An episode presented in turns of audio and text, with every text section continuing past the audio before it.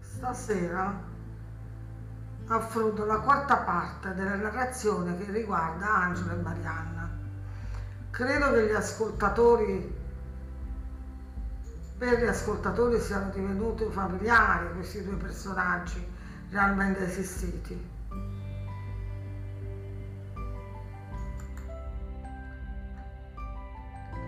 Angelo sognava di andare in Cina, un viaggio laggiù da dove molta merce arrivava.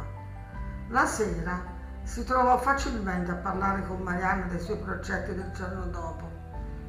Il fuoco nel camino guizzava, rendendo rosse le gote dei più vicini. Carlo, Giuseppe, Francesco e Ferdinando, i loro figli maschi, erano già a letto. Amelia, che veleggiava oltre i 30 anni, amava sostare davanti alle braccia con sua mamma. «Guardate questo punto, mamma, vi piace?» fece protendendo il ricamo che sfavillava di fiordalisi. «Chi te l'ha insegnato?» chiese Marianna, apprezzando la manualità della figlia. Concetta aveva sparecchiato e aveva chiesto il permesso di ritirarsi. «Vorrei occuparmi di spezie nuove, che ne pensi?» esordì Angelo suo marito. Le novità gli piacevano, soprattutto in campo politico. Marianna lo sapeva a spese sue, quando aveva dovuto pagare un mucchio di ducati per liberarlo dalle carceri borboniche. 1000 ducati per la precisione le era costata quella libertà. Angelo era diventato liberale, questo era il punto. La cosa non era mai andata giù alla moglie e nemmeno al nonno di Marianna, Don Pompeo, che pure teneva tanto a lui. Uno dei loro migliori fondi era costata quella liberazione, un oliveto forte di 2000 piante a Roscigno, dove la famiglia aveva il palazzo con cappella dedicata a San Giovanni Decollato, con tanto di stemma, e poi titoli, contanti e quante attese nel tribunale. Don Angelo aveva 54 anni all'epoca e con i figli Nicola, un 25enne che somigliava alla madre, e Carlo, di appena 21, si erano coinvolti nella causa rivoluzionaria, scendendo nel campo di battaglia a combattere per l'ideale dell'unità d'Italia. Fatti prigionieri dalle truppe borboniche, erano stati condotti nelle prigioni partenopee in attesa di essere giustiziati. La loro sorte sembrava segnata. Li salvò soprattutto l'intervento di Donna Marianna, che non esitò a far valere la sua appartenenza alla nobiltà borbonica e a riscattarli. Giovani zelanti, quanto ben istruiti, Nicola sarebbe divenuto medico, Carlo ingegnere. Lui si sarebbe occupato della progettazione di gran parte delle strade del Cilento e della costiera amalfitana. Sulla travagliata vicenda avevano contato molto il ruolo del nonno di Marianna, Pompeo de Saez, governatore del real sito di Persano. I cavalli del re erano stati salvati dopo i tafferugli rivoluzionari del 1799 grazie al suo intervento. Il re gli era debitore. 4 sauri, giovani di madre nobile, 10 incrociati di razza napoletana, fierezze del re che di quando in quando si recava a Persano per la caccia, e quante pernici, fagiani locali arricchivano la mensa del monarca che regnava sulle 2 Sicilie. Ma il territorio era una sacca di cospiratori, a cominciare dai Filadelfi, società segreta nata autonomamente nel sud, senza alcun rapporto con le omonime società segrete sorte in Francia nei periodi precedenti. Di natura pingue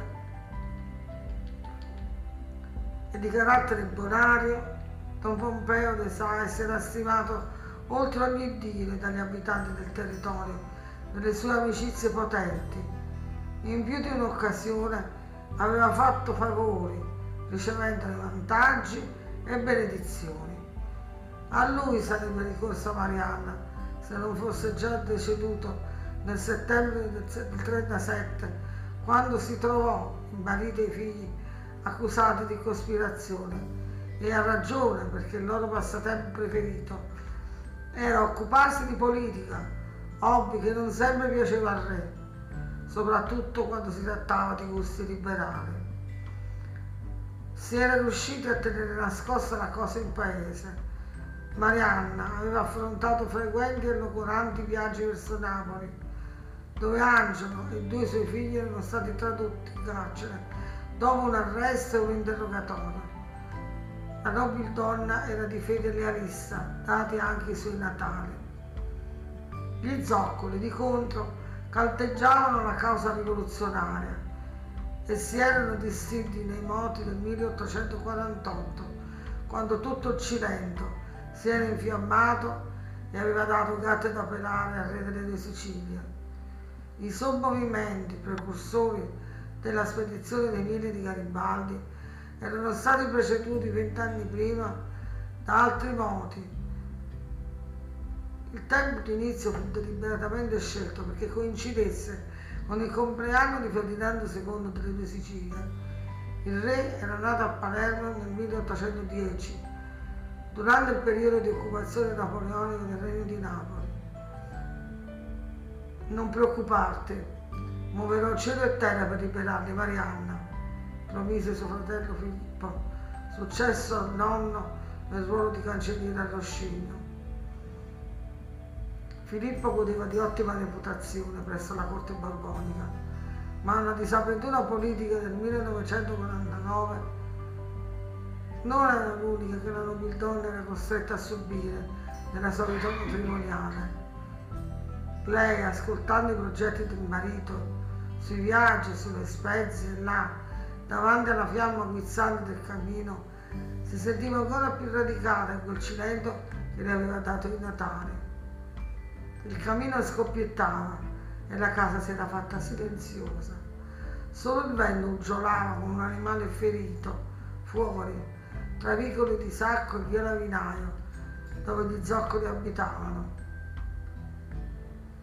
Ma non è un progetto un po' azzardato, già la cannella è stata un'impresa, provò a obiettare Marianna, ben sapendo che non avrebbe sortito l'effetto. Il marito le prese le mani tra le sue. Era un gesto consueto di rassicurazione per lui che amava l'avventura. Il paese stava stretto ad Angelo, che nutriva ambizioni di cambiamento. So che posso contare sempre su di te, Marianna. Sogno di avviare un'attività lucrosa e così ripagarti di quanto tu e la tua famiglia avete fatto per me, fu la risposta un po' inattesa. Una pioggerella improvvisa e sottile aveva preso a cadere sugli endici, sul selciato dei cortili. Si fece più insistente, ora tambureggiava. I cani tacevano accucciati. Il fuoco ardeva con vigore grazie alla legna nuova posata da Concetta e sistemata a dovere. Lei era una maestra anche in questo. Aveva imparato da suo nonno Ciccio Carbonaio. Marianna fissò suo marito. Ho paura che ti allontani in un periodo che si profila burrascoso. Hai sentito le ultime notizie dalla Sicilia? Sono allarmanti.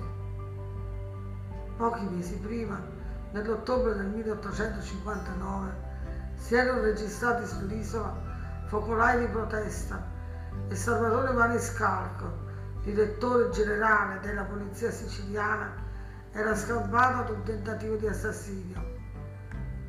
Non comincerai ad allarmarti come Concetta, vero? Replicò un po' secco Angelo. Marianna continuò a ricamare. Era diventata apprensiva, ma ne aveva i motivi. 4 mesi prima la carrozza del marito tardava a rincasare e lei aveva temuto il peggio.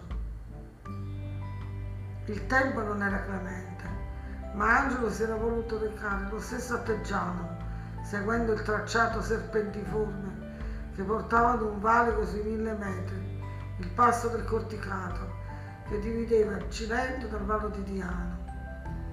Un commerciante lo attendeva nella cittadina che dominava il vallo per una partita di zafferano.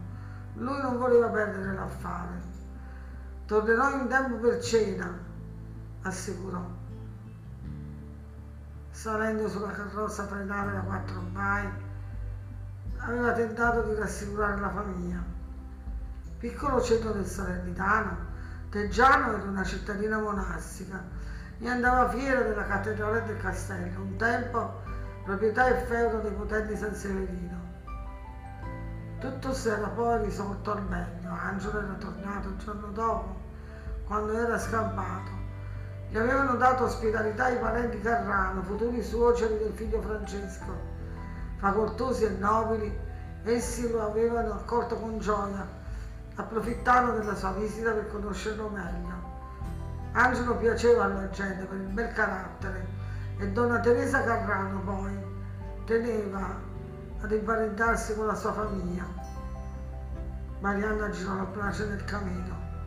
Le gravidanze non l'avevano sfiorita, solo le preoccupazioni avevano velato la luce del suo volto, come capita con le nubi in cielo. L'ultimo figlio, Francesco, aveva 5 anni, quando i fratelli e il padre erano stati coinvolti nei moti del 1848. Giorni di turbolenze ed affanni. Ora si affacciava all'adolescenza con un carattere mite e poetico. Biondo come un arcangelo, somigliava nell'inamento allo zio Filippo, che viveva a Roscigno nell'antica casa di famiglia, innanzi alla dimora dei Gasparri. Filippo, rimasto prematuramente vedovo di donna Freda Catella, stava pensando di risposarsi da tempo. Marianna era sua confidente e lo consigliava al meglio. La vita di suo fratello ne stava a cuore. Poteva essere diversamente. Filippo era minore di età e lei lo aveva avvertito indifeso verso la vita. Non si tratta di allarmarsi, Angelo. I tempi non sono adatti agli spostamenti e finagli agli affari. Perché non ti occupi della Terroia, il fondo che hai affidato comunemente a Pasquale?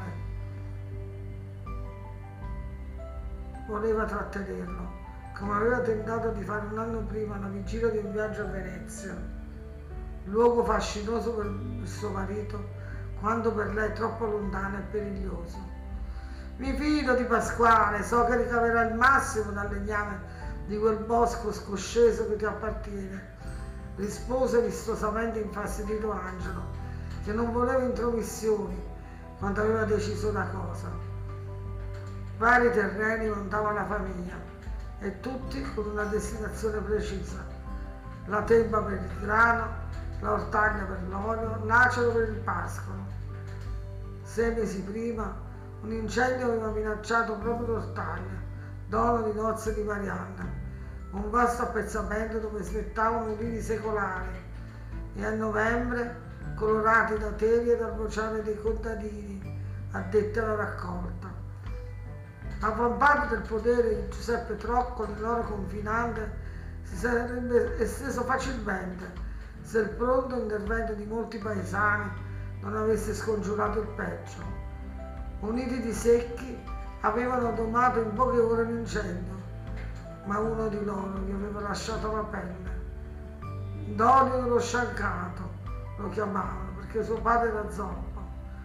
Da allora la famiglia era stata generosamente aiutata da Marianna in più occasioni.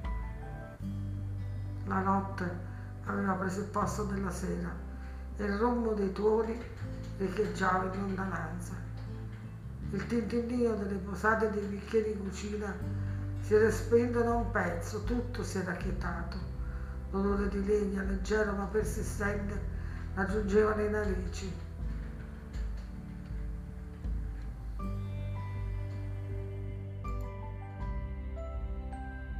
Fine della 4ª puntata.